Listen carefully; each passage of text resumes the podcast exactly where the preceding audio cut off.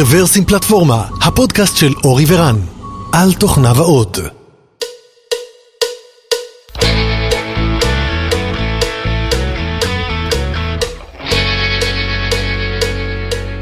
שלום, ברוכים הבאים לפודקאסט מספר 385, רוורסים פלטפורמה. תאריך היום 16 בפברואר 2020, ואנחנו שוב מתכנסים באולפן הביתי שלנו, אשר בקרקור. רן, היום 18. וואלה, אני בלי משקפיים. אבל בדקתי, ניסיתי.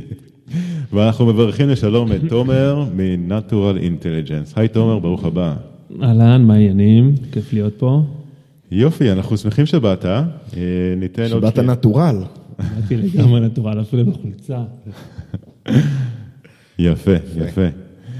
אז תומר במראה הטבעי תכף יציג את עצמו, אה, ואני אספר שנייה על אה, איזה נושא אנחנו הולכים לדבר. אה, למעשה אנחנו הולכים לדבר על הקונספט של מוצרים פנימיים בתוך החברה, כלומר מוצרים שנועדו לשמש את החברה עצמה.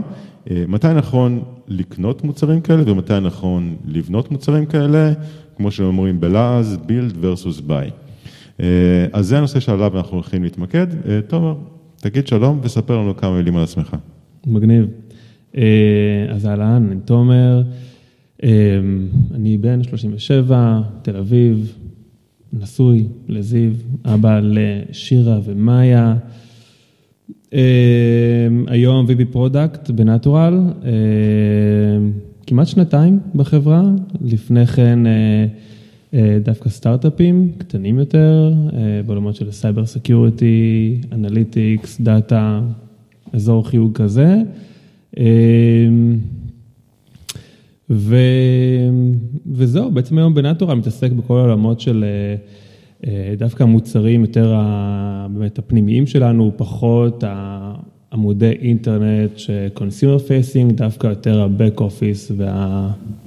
והאזור הזה, בואו נדבר על זה בטח גם. כן, אז למעשה הנושא של אה, build versus buy זה בדמך, לפחות נכון להיום. לגמרי, לגמרי. בשנה האחרונה אוקיי. בשיא. אני מניח שהרבה מהמאזינים שלנו שמעו על החברה, אבל אולי בכל אופן נספר בכמה מילים מה אתם עושים. מגניב.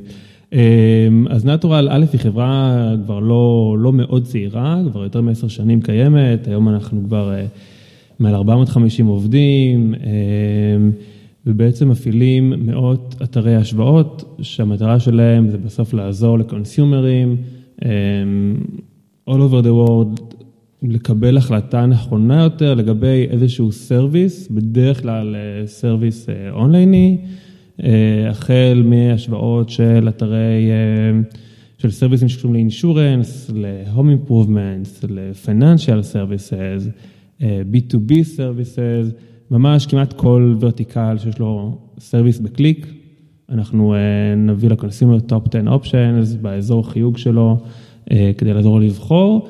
אה, וזה בעצם מוצר של consumer facing, ויש עולם מוצרי עם roadmap שלם מאחוריו, שמאפשר את כל האופטימיזציה של החוויה והדאטה וה- AB testing וה-user acquisition וכן הלאה, שזה בעצם ה-roadmap שאני מנהל אה, ב- ב-unit שלי.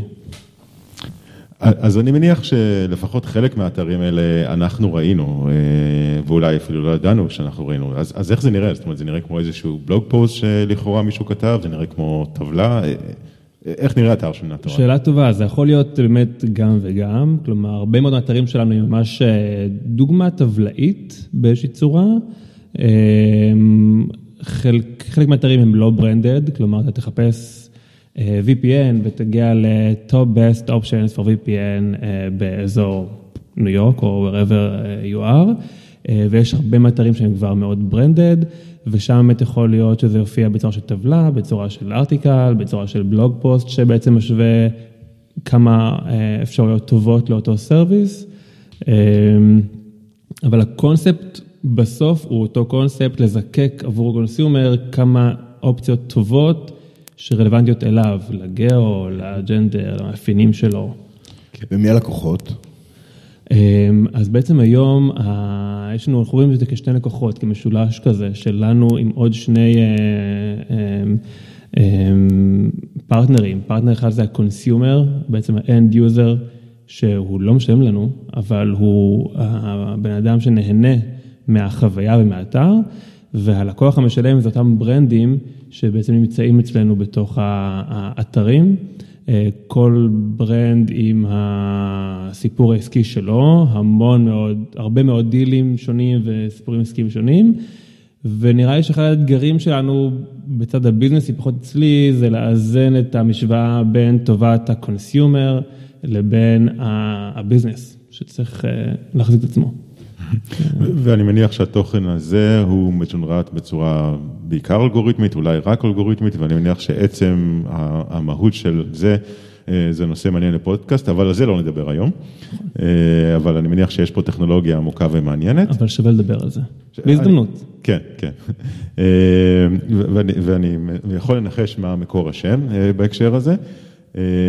אבל מה שאנחנו כן יכולים לדבר עליו זה למעשה על מה שהזכרת מקודם, על, על ה-back office נקרא לזה, זאת אומרת כל המוצרים שגורמים לחברה לפעול, נקרא לזה אולי אה, מערכת ההפעלה של החברה. אה, ובכל חברה לא קטנה יש לא מעט מוצרים כאלה, בין אם זה דשבורדים פנימיים, בין אם זה מערכות לניהול אה, קמפיינים שתכף נדבר עליהם, יש לא מעט כאלה. אז, אז איפה בעצם התחלת לפגוש את הנושא הזה? מה, מה הייתה, מה היה המפגש הראשון שלך עם, ה, עם הדילמה הזאת של build versus buy? אז נראה לי שהמפגש הראשון שלי היה בתרגיל שעשו לי ברעיון שלי לנטורל. התרגיל היה שרטט על ה-whiteboard איך נראה ATL של Data Pipeline, Revenue Data, מאיפה הוא מגיע לחברה, עד שבסוף business user יודע לצרוך אותו. ובעצם בסאבטקסט נאמר שיש פה איזשהו מוצר שקנו לפני כמה שנים, drag and drop כזה, GUI, שמאפשר לבנות ETL ים ללא מפתחים. איך קראו לזה? אני לא אגיד את השם מפאת הכבוד חברה ישראלית לשעבר, אבל אה, אה, לפחות אצלנו. אוקיי. יש לא מעט חברות בתחום, כן, אז כן, קשה כן. לנחש, אבל בסדר. ובעצם אותו drag and drop פשוט וקל להפעלה והוא יהיה מאוד אינטואיטיבי וירקיע שחקים עם החברה, בעצם נהיה פתאום איזשהו bottleneck מאוד משמעותי. הצוות שהטמיע כבר לא נמצא, אה, כמות ה-ETL ים וה process ים שהצטברו, אה, הפכו את כל, אה, כל מסך כזה לבלתי נראה וניתן להכלה בעין אנושית, ומאחר וזה ממש בקור של האינפרה, אז המון פרוססים אחרים תלויים בזה, והמון מוצרים עם אינטגרציה על זה. וזה ממש נהיה איזשהו שואו סטופר. דרך אגב, מה היה גודל החברה אז כשהצטרפת? אמ, היינו אמ, עם ביזנס די דומה בגודל, הרבה פחות אנשים, 250 איש, אמ, אבל כבר אז זה היה ממש כן. אה, בעיה קשה. וכשהתחילו להשתמש באותו מוצר, אתה יודע מה היה גודל החברה? אז באמת הרבה פחות, כלומר כן. זה היה לפני חמש שנים. זאת אומרת, סביר להניח שזה אולי אפילו מוצר שגם היום הוא טוב, אבל לחברות הרבה יותר קטנות, כן. אבל אתה אומר, ברגע שהגעתם לסקייל של 250 איש, המוצר כבר לא החזיק מים. אני באמת חושב שיכול להיות שבאמת זה היה נכון בזמנו, אבל השאלה היא באיזה שלב אתה אומר לעצמך, אוקיי, זה כבר לא משרת אותי. העולם הזה של כלים פנימיים, יש לו שני דברים, אה, אחד זה גדילה, בסדר? אתה גדל יותר, אתה צריך, יש יותר עבודה, צריך להתחיל לפתח אה, כלים ואוטומציות, כי יש יותר אנשים שיכולים לעשות טעויות. אה, הדבר השני הוא ש... לא יודע, לפחות בחוויה שלנו באוטברן היה, אה, יש דומיין מסוים שיושב אצל איזשהו צוות, דומיין עסקי. ו... ואנשים בצוות של הדומיין העסקי הזה מתחילים לפתח גם כלים, הם מפתחים את הכלים האלה וחוזרים להתעסק בדומיין העסקי שלהם ולהזיז אותו קדימה. האופרציה מתחילה להשתמש בכלים ולאט לאט הכלים האלה נהיים מין בן חורג כזה, שהם... הם תמיד הדבר האחרון שמתייחסים אליו אה, כשבונים roadmap או, או כשבונים תוכנית עבודה. מחלידים. כן. תוכנה יכולה להחליד. לגמרי, ו, ו, ועד שלב שהם נהיים לא שמישים, כי אתה גדל כל הזמן, ואף אחד לא מתחזק אותם, והם לא מצליחים לעמוד כן, בעומס. כן. לפעמים אתה עושה טובה שאתה נותן לזה, לסטודנט או החדש בצוות לתחזק אותם, אבל גם זה במקרה הטוב.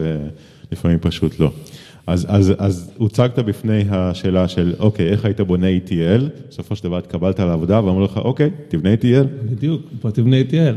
אה, לשמחתי, לא אני בונה את ה-ETL, אחרת זה היה נראה קטסטרופה, אבל כן, בהחלט אה, התחלנו לאפיין אה, את כל האינפרה החדש של ה-Data ETL שלנו, from scratch, וצוות פיתוח בעצם כמעט כל שנה שעברה הוקדש לנסות להרוג את הייצור שהבאנו ולהשתמש במוצר שמפותח פה. אה, שמתאים ל scale, לצרכים, ל business case, ל time to market שאנחנו נדרשים מה business users כדי לייצר איזשהו pipeline חדש של data source חדש. אה, באמת שאבל מאז אנחנו נתקלים בשאלה הזאת בהמון מקרים. כן, ואם רגע נסתכל שוב על אותו מוצר, זה היה לפני בערך כמה אמרת? שנתיים. אה, מאז למעשה כל החברה כבר עברה מיגרציה. כן. כל ה-ATL הם עברו לשם, כן. ובראייה לאחור, אה, נגיד אם היית עכשיו מתחיל מאפס בהסתכלות על מוצרים אחרים שיש בחוץ, האם היית עושה אותו דבר, או שאולי בכל אופן כן היית בוחר מוצר אה, חיצוני במקרה הזה? האם בשלב הזה בדקתם מוצרים חיצוניים אחרים, open sources? אז האמת שבשלב הזה, כאילו, ידענו שאנחנו רוצים אה, לעשות משהו שיותאם מאוד ל-use case שלנו ולמבנה העסקי שלנו. אמ, שגם כלל איזשהו רובד נוסף של לא רק ETL, אלא איזשהו מוצר גדול יותר שכלל אוטומציה מלאה של כל אה, הפאנל של אה, revenue data, שהוא מורכב אצלנו במובן הזה שה-revenue נוצר לא אצלנו, אלא אצל הברנדים שמופיעים אצלנו בתוך הצ'ארטים, כלומר אני צריך לגשת לכל, לצורך העניין, כל אחד ממאות הלקוחות. להביא מהם את ה-conversionים, commissionים, revenue data ולהתחיל להזרים אותו אליי. בעצם זה היה חלק ממערך גדול יותר, אבל שהבסיס שלו היה איזשהו ETL שעד אותו רגע היה תקוע באיזשהו מוצר שכבר לא כל כך ידעו איך להשתמש בו. אני חושב שהרבה חברות באות עם הגישה של, אה, אוקיי, אנחנו עכשיו צריכים איזשהו משהו. אם זה בקור שלנו, אנחנו נפתח את זה. אם זה לא בקור שלנו, אנחנו נקנה את זה. אבל, ועל הנייר זה אולי נשמע נורא נחמד ונכון, אבל הרבה פעמים אה, השאלה הראשונה היא שקשה מאוד להחליט האם זה באמת בקור או לא, למשל האם ETL זה בקור? כן, יש ETL מהמדף, מצד שני אם זה מאט, אם כל אחד מהם שניסינו מאט לנו את הביזנס, אפילו אם נניח שזה לא בקור, עדיין... זה נהיה קור. כן. ברגע שזה מאט את הביזנס, זה נהיה כן. קור. אז מתי נגיד נפל האסימון בחברה, נגיד במקרה הזה של אוקיי, זה ETL, אולי זה לא מה ש... אולי זה לא המוצר שלנו, אבל זה מה שמניע את הקור, ולכן אנחנו כן חייבים לפתח את זה. אז אני חושב שזה בדיוק ב... שוב, בראייה שלי, בשלב של הבגרות של החברה, בשלב שבו היא מתחילה לגדול, ואז היא מבינה שהסקייל הוא כבר, אה, הוא דרישה ממש דרמטית. כלומר, חברה קטנה שמתחילה, ובאמת, כל הריסורס שלה והפוקוס המוצרי והפיתוחי חייב להיות במוצר. באותו מוצר, שהיא חייבת להביא לחשבון המשקיעים הראשונים או הלקוחות הראשונים, אז היא חייבת להשקיע שם, ואין לה את הלוקסוס להתחיל לפתח את האזורי פריפריה. אמ, אבל שהיא גדלה, ויש לה כבר את המוצר הבסיסי עומד, אין לחץ משקיעים, אין לחץ של לשמור את החמישה לקוחות הראשונים אה, באוויר, אז זה הזמן להתחיל לדאוג למה קורה עוד שנה מהיום, שנתיים מהיום, איך אני תומך בסקייל גדול יותר, איך אני תומך בעוד לקוחות, בעוד יוזרים פנימיים. כשאני מדבר על זה עם, אה, עם יזמים, והרבה אה, מדברים על build versus buy, אה, אני אומר להם, תזכרו תמיד שמתישהו תצטרכו לבנות. תראו שאתם לא מפחדים להביא את הידע, כי הרבה פעמים מפחדים לבנות כי, כי אין את הידע. אבל הנקודה להתחיל להתעסק בדברים האלה, היא הנקודה של product market fit. עד ה product market fit אתה קטן, אתה לא, אתה לא עושה scaling, ואתה, חשוב לך להיות אה, מהיר כמה שיותר ולהתעסק ב core שלך כדי להגיע לפרודקט מרקט פיט. ברגע שהגעת לשם, יאללה, צריך להתחיל לחשוב על הדברים האלה שהם scale, וזה אה, נוגע קודם כל ל scale הטכנולוגי שבכלל אפשר יהיה לעשות את זה, ו... ולעלויות. אז אני חושב שזה מאוד מתאים למה שתומר תיאר מקודם, שהחברה נתקלה באתגרי scale, ולכן החליטו שה-ETL הקיים לא מתאים להם. אבל תרשה לי לאתגר אותך, אורי. אה, אני זוכר. שהשותף שלך ב Outbrain, ירון, באיזשהו שלב פעם אמר, אה, נכון, product market fit יש, אבל זה אף פעם לא סוף המשחק. עכשיו מחפשים את ה product, את ה product market fit הבא, כל הזמן עושים לזה איטרציות, זאת אומרת, זה לא נקודה שבה אתה קם בבוקר ואתה אומר, אה, אוקיי, יופי, הגרפים מתחילים לעלות, יש product market fit, אלא זה חיפוש מתמיד. זה נכון? חיפוש מתמיד, אבל בשלב מסוים אתה מתחיל לגדל core, שהוא הוא, הוא core business, שמתחיל להיות אה, אה, פרה חולבת שהולכת ומשמינה, ואם אתה לא תטפל ב- בדברים שקשורים ל scale, אתה תעצור את הביזנס הזה. אז אתה צריך להיות מסוגל לתמוך בגדילה הזאת של הקור, ו... אה, שירון פעם אמר לי, תראו, תראה, אנחנו חברה כבר מספיק גדולה שאנחנו יכולים ללכת וללעוס מסטיק ביחד. אנחנו, יש לנו את הקור שימשיך אה, לגדול ו, אה, ולעבוד, אבל אנחנו צריכים להיות מסוגלים לפתוח את הכיוונים הבאים ולעבוד עליהם אה, כן. ב- נראה בצד. גם, נראה גם שהקור פשוט מתרחב עם הזמן, כלומר התפיסה של מהו קור ומהו אנבלר להצלחת החברה המצ'ור, שהיא כבר לא סטארט-אפ קטן, אז התפיסה הזאת כבר מתרחבת, כלומר הרבה יותר דברים הם אנבלר להמשיך לגדול בסקייל ה- למדרגה הבאה. אבל בהרחבות של קור, אה, לצורך העניין יש לך סט feature ים בסיסי של המוצר, ועכשיו שתביא את ה feature הנוסף, הוא לא כמו בפעם הראשונה שבנית אותו בהתחלה לחמישה לקוחות ויכולת לעגל פינות ב... באתגרים של scale. עכשיו כשה feature הזה יצא ל market, הוא יצא למאות ואלפי לקוחות. אז פיתוחים בקורט אה, צריכים להבין שהם מביאים איתם גם, אה, אה, זה לא tech debt, זה tech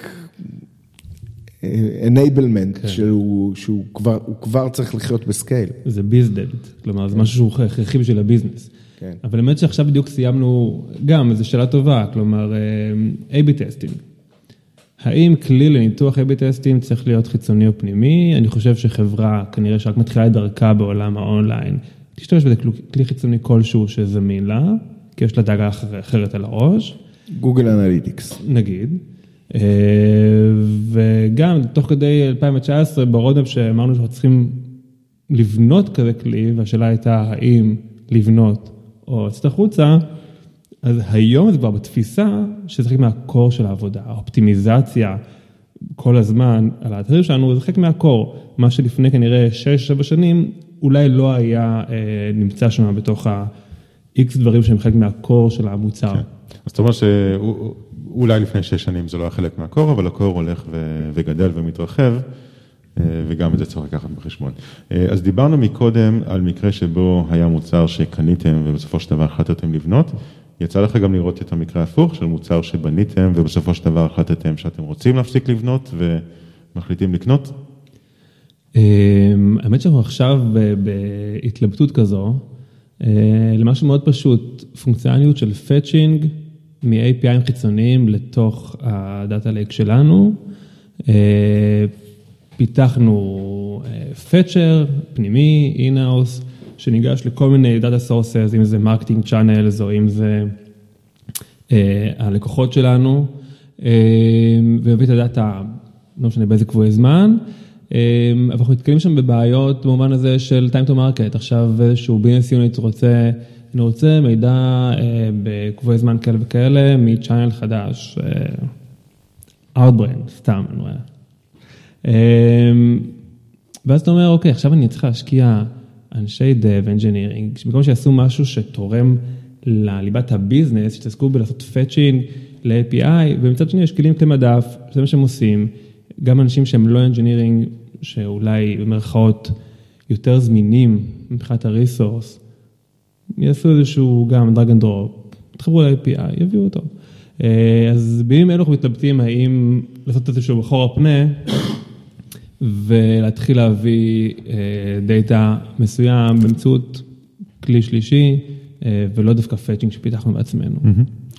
אה, אז בואו ננסה קצת אה, למצוא את העקרונות המנחים. זאת אומרת, דיברנו על שתי דוגמאות, עכשיו בואו רגע ננסה קצת לעשות הכללה, לראות אולי מה, מה הם הקווים המנחים, איך אתה, איך אתה מחליט. דיברנו על אחד מהם, האם זה בקור או לא בקור, אז על זה כבר דיברנו לא מעט. איזה עוד פרמטרים אתה לוקח בחשבון כשאתה חושב האם לבנות מוצר פנימי או לקנות משהו? אז נראה לי שהצלחנו אה, לגבש כמה שאלות שאנחנו מנחות אותנו בתהליך קבלת החלטה, או תהליך של אבלואציה של, ה, אה, של הצורך הזה שעלה מהביזנס או מהצורך הטכנולוגי שלנו. אז אחד באמת זה שאלת הקור, וחלק מזה זה גם השאלה עד כמה נהיה נעולים בתוך אותו מוצר, כלומר כמה שכבות של פרוססים ומוצרים אחרים התלבשו עליו, ואז אני נשאר עם איזשהו third party תקוע. אה, בליבה שלי אה, שנים קדימה, מה שקראנו בעולם הדאטה. אה, כן, זאת אומרת, אתה אומר, אתה, אתה, אתה קונה איזשהו אוטו ועליו אתה מרכיב גגון ואתה מרכיב ואתה בונה על מעל זה אוהל וסככה וכל זה, ובסופו של דבר אתה מגלה שאתה צריך להחליף את האוטו, אז זה לא גנרי, אי אפשר סתם להחליף את האוטו, צריך להפיל את הכל. בדיוק, הקוסט של להחליף את האוטו הוא כל כך יקר, שזה, שזה פשוט מגוחך. אבל הסיכוי להחליף אוטו, שבדרך כלל יש לו ארבעה גלגלים, יש לו אה, גג, יש לו חיבורים לגגון, סטנדרטים. זאת אומרת, הסטנדרטיזציה במוצרים, אה, במוצרי מדף היא תהיה יותר גבוהה מאשר מה שאתה תבנה בפנים. אז זה בדיוק השאלה, אני חושב. זאת אומרת, השאלה השלישית תהיה, האם ה business case שלי הוא ייחודי או שהוא גנרי מספיק? כלומר, אם יש לי איזשהו צורך שכנראה עדיף לי לפתח in-house את המענה אליו, או שזה business case שיש להמון חברות כמוני, ולכן אין סיבה שאני אתמודד עם זה מאפס, אלא שאני אקח משהו שקיים בחוץ. אפרופו fetching. כן, אז לצורך העניין, נגיד A-B testing, אתה אומר, אוקיי, אה, כל החברות עושות A-B testing, האם הצרכים שלי עם A-B testing דומים לשאר החברות? אם כן, סביר להניח שאני אמצא מוצר מתאים, אבל אם יש לי צרכים מאוד מאוד מיוחדים, חבל לחפש, אה, כנראה שאני לא אמצא משהו מתאים, וכבר עדיף שאני אבנה משהו מבפנים. אוקיי. כן, אה, לגמרי. אה, שאלה שמתחברת לזה, אה, זה לא על הייחודיות של הביזנס קייס, אלא זה בעצם הייחודיות של ה-best practice אצלנו בתוך החברה. כלומר, בעיקר באוטומציות, שאנחנו באים להטמת תהליכים ידניים של back office או של ביזנס או אופרציות כאלו, אנחנו תוהים האם יש לנו איזשהו best practice שאנחנו צריכים לשמר אותו על ידי פיתוח פנימי, ונתקלנו בזה המון באוטומציות של user acquisition, בעיקר bidding מול AdWords או Bing אה, Ads. איך אני מאטמת את תהליך ניהול הקמפיינים, האם אני לוקח איזשהו כלי חיצוני, יש המון כאלו שעושות bidding אוטומטי, או אני מפתח פנימית. ושם החלטנו שבחלק מהמקרים יש לנו באמת לאורך עשר שנים, החברה התמחתה בכל מיני אה, אה, תהליכים של user acquisition ששווה אה, לחקות אותם באוטומציה פנימית שלנו ולא להסתמך על כלי חיצוני. זאת אומרת, יש, יש business intelligence במובן של, זאת אומרת, יש הרבה חוכמה שאולי לא קודדה עד עכשיו, זאת אומרת, שווה לקחת את הזמן ולקודד אותה, וסביר להניח שזה לא משהו שתמצא מבחוץ. נכון. אוקיי. איזה עוד פרמטרים אתה, אתה לוקח בחשבון? אז בעצם אה, מתחבר, שוב, כל אחד מתחבר לשני, בסוף כנראה זה איזשהו מיצוע של כל השאלות האלו, אבל אה, אה, time to market זה גם שאלה שאנחנו שואלים את עצמנו, כלומר, מה, האם יש לי בכלל שיקול של time to market? דרמטי בסוגיה, יכול להיות שזה צורך שהוא חשוב, אבל בטח לא דחוף, יכול להיות שצורך הוא דחוף ולכן מחר בבוקר צריך להעמיד איזשהו פתרון, והשאלה שעולה, מה יותר יהיה למהיר, האם זה פיתוח ששני אנשים פה בתוך הבית יודעים לעשות מהר, או דווקא אינטגרציה עם כלי חיצוני תהיה יותר מהירה. כן, יש time to market ויש time to scale. המקום של כלים פנימיים, הוא הרבה פעמים אה, מגיע ב... ביכולת לאפשר scale. כי בסדר, אני יכול להביא ל market, ולפעמים אנחנו רוצים להביא ל market כדי לבדוק משהו, לאו דווקא כדי לרוץ ולשווק אותו. אז לחמישה לקוחות ראשונים כדי לבדוק, אני יכול גם שאנשים יעשו עבודה בעיה בידיים. אז אתה מדבר סוג של אה, POC כזה, או... אה, כן, אז זה, בשביל זה אני לא, אני לא אבנה כלים וזה, אבל כשאני מתחיל לחשוב, אוקיי, אחר כך איך אני- איך אני עושה לזה scale, אז ברור שאי אפשר להעמיד צבא של אנשים שיעשו את זה. לגמרי. סתם, התלבטות שאנחנו היום מתלבטים עליה גם, ממש בימים אלו, אה, עד היום רוב התקשורת, הקומוניקציה מול הברנדים שנמצאים אצלנו באתרים, נעשתה על ידי אנשי הביזנס, בדרכים אה, שגרתיות של מיילים, טלפונים אה, וכן הלאה. אה, ואחד שאנחנו רוצים להעביר את כל הקומוניקציה לאיזושהי פלטפורמה מנוהלת מודרנית, בוא נגיד. סוג של CRM כזה? זה לא ה-CRM, style Marketo. יכול להיות קצת Marketo, אבל אה, דוגמה, יש אה, מוצר, סתם, אבל הסתכלנו בין היתר של Salesforce שנקרא Community, הוא משלים ל-CRM, שבעצם מאפשר את ה... אה, כזה user login של הפרטנר, הוא נכנס, הוא יכול לצפות בביצועים שלו, באיזה אתרים שלנו הוא נמצא, לראות performance dashboard שלו, וכמובן גם יש שם צ'אט עם ה account manager שלו וכן הלאה. ובעצם זה איזושהי פלטפורמה שתהיה חלק עיקרי בתקשורת שלנו מול הלקוחות. אה, וגם פה השאלה, ברור שיכול להיות שאני אקח כלי חיצוני, Salesforce דוגמה, ומחר בבוקר בדי פשטות יש לי אה, יכולת להביא אה, כלי שעובד. אבל השאלה אם ב long run זה לא חלק דרמטי מהיחסים שלי עם ה business, האם יהיה לי שם איזשהו use case אה, מאוד ייחודי שצריך לתמוך בו, שהוא מעבר לתצוגה של דאטה. אה, ועכשיו בדיוק בשלב הזה של לאפיין באמת מה גם שלוש שנים קדימה הולך להיות השימוש של אותו אה, אמצעי קומוניקציה, ומכאן לגזור האם עדיף להביא כלי אה, מבחוץ או לפתח בפנים, ולפתח בפנים זה אומר להתחיל מאפס, גם אין לי שום תשתית לזה, זה אומר להקים צוות פיתוח, להביא אה, front, backend, designer, זה... אז, אז זה מן הסתם מביא אותנו לשיקול הבא של כוח אדם, או, או כוח אדם או תקציב, או איך שלא נסתכל כן. על זה. אה, אז זה מן הסתם אה, שיקול משמעותי. אה, היום בנטורל, מה אתה יכול להגיד, יש לך איזשהו מספר, מה, מה מצבת כוח אדם שעובדת רק על מוצרים פנימיים, או איזשהו אחוז מה- מה- מהחברה? אמ, אצלנו ביוניט שלנו שעובד בעיקר מוצרים פנימיים, בוא נגיד סדר גודל של 80 אנשי, בניכוי, בניכוי מוצר, כנראה 65 אנשי פיתוח, אנשי פיתוח? כן. רק לכלים פנימיים? כן, אה, דאטה, פלטפורמה, תוך, כאילו פלטפורמת תוכן, אוטומציות, אה, פחות או יותר. ואנחנו מדברים על, על אה, מוצרים פנימיים, זאת אומרת לא תשתיות, לצורך העניין תשתיות ענן או דאטאבייסים או דברים כאלה, נכון? אנחנו מדברים על תש- המוצרים עצמם. תשתיות נכללות במובן הזה שכן, נגיד data lake נכלל מבחינתי. אוקיי, ETLים, נכלל שם גם. אוקיי, אוקיי. אה, קבוצה מאוד גדולה. כן, קבוצה גדולה, אה, ובאמת כמות, ה... והיא גדלה בעיקר בשנה וחצי האחרונות, כלומר, גדילה די מטורפת, כי באמת החברה הגיעה לאיזושהי בגרות שדורשת אה, אוטומציה ו scale הרבה הרבה יותר רחב כדי לתמוך ב business. וכמו שאתה אומר, עולה כל מיני שאלה של ה cost, כלומר, איפה עדיף לי להשקיע את ה cost הזה, בכסף של לקנות מוצר או ב headcount של לפתח אותו אה, פנימה. זה, כאילו, אמרת 80, אני אמרתי, וואו, כי, לא יודע, ב-Outbrain הצוות שמוגדר לכלים פנימיים הוא, לא יודע, חמישה-שישה, בסדר? השאלה איזה אבל- פנימיים אתה מכליל שמה. אבל בדיוק, אה, אתה, אתה כאילו שוכח שיש אה, אה, כל מה שאנחנו קוראים לו MIS, הסיילספורסים והמרקטואים וכל כל הכלים ש, שנמצאים שם והחיבוריות ביניהם והחיבוריות שלהם למ- למוצר עצמו ול dashboarding של המוצר אז עצמו. אני מכליל את זה חלק מה- מהמוצרים הפנימיים, כלומר כן. כל הוויזואליזציה של הנתונים, להביא את הדאטה ל Redshift שיהיה זמין ל business user, זה מכליל את זה תחת ה- כן, מה הזה. שלפעמים קוראים לו BI או dashboarding או כן. כאלה, זה עוד, אה, אני חושב שוואלה, באמת אם אתה מכליל את כל הדברים האלה, אז אפילו ב Outbrain זה אותו סדר גודל.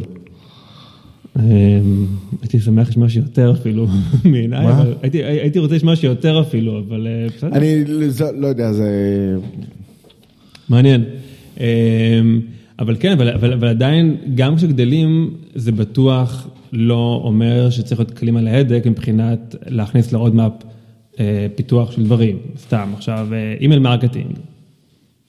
למה לפתח את פנימית? כאילו, בדיוק עכשיו החלטנו לסגור על vendor חיצוני, אין שום צורך לפתח משהו שהוא לגמרי סטנדרטי, גנרי, פנימי. אמ, עדיף להביא משהו בחוץ, אז אה, זה גם דוגמה ממש גם מה roadmap של השנה החולפת. גם את ה-CRM של החברה לא הייתה... ברור, ברור, ברור, כל כך לגמרי, בחוץ, לגמרי, נכון? לגמרי, וגם לגמרי. לא את ה-ERP של החברה. נכון? יש עוד אקרונים של שלוש כן, מילים? זהו, IDF למשל. אה, לפתח נשק בפנים. אה, טוב, מגניב. אז אה, סבבה, אז אני חושב שהצלחנו לעשות כזה סקירת על של הנושא. אנחנו כבר מתקרבים אה, לקראת הסיום. יש עוד נושא ש- שרציתי לכסות שעוד לא כיסינו? רק אתה לומר את ה-obvious, מה בסוף אחר כך, אחרי כל ההחלטה, האם אני הולך אה, פנימי חיצוני, יש את האבליואציה עצמה של הכלי, כלומר, כמה הוא עולה, כמה הוא טוב, מה חברות דומות לי עשו, באיזה כלי הם בחרו לעבוד, האם הוא תומך בסצנריונים שאני יכול להתרחש לעוד חמש שנים קדימה, שזה בעצם, תפתח עוד ספרדשיט של, אה, אה, של אבליואציה על הכלי עצמו. צריך אולי איזה אתר השוואות, אתה מכיר איזה אתר השוואות שאפשר להשתמש בו? טוב. טוב, יפה, מגניב. אז אה, נעשה איזשהו סיכום קצר. בגדול דיברנו על הקונספט של build versus buy, הסתכלנו על כמה דוגמאות אה, מהחיים שלך בנטורל, וניסינו ככה להפיק אולי איזה כמה, אה, כמה rule- rules of thumb של איך נכון להחליט, מה הפרמטרים. דיברנו על דברים כמו האם זה חלק מהקור שלנו, האם יש פה סכנה של לוקין לוונדור, האם יש לנו פה איזשהו unique business case, או secret source, time to market ועוד כמה נושאים. זהו, אז היה, היה מאוד מעניין. אה, תודה, תומר, שבאת. אה, תודה לכם. תזכיר לנו רק רגע אה, איפה החברה אה, יושבת, ואם אתם אה, מחפשים אנשים נוספים. ברור. תמיד, החברה יושבת במשרדים אה, פשוט הורסים בטוהה בתל אביב, וכן, מגייסים כל הזמן. שזה בפריפריה, מחו"ל, אחרי איילון, לא? ביחס לקרקור זה לגמרי פריפריה, אה, מגייסים כל הזמן, אה, בואו בואו נתחיל, מפתחים, פרודקטים, בואו. מעולה, אני בטוח שתוכלו למצוא את החברה בקלות. אז תודה רבה שבאת, להתראות. תודה רבה.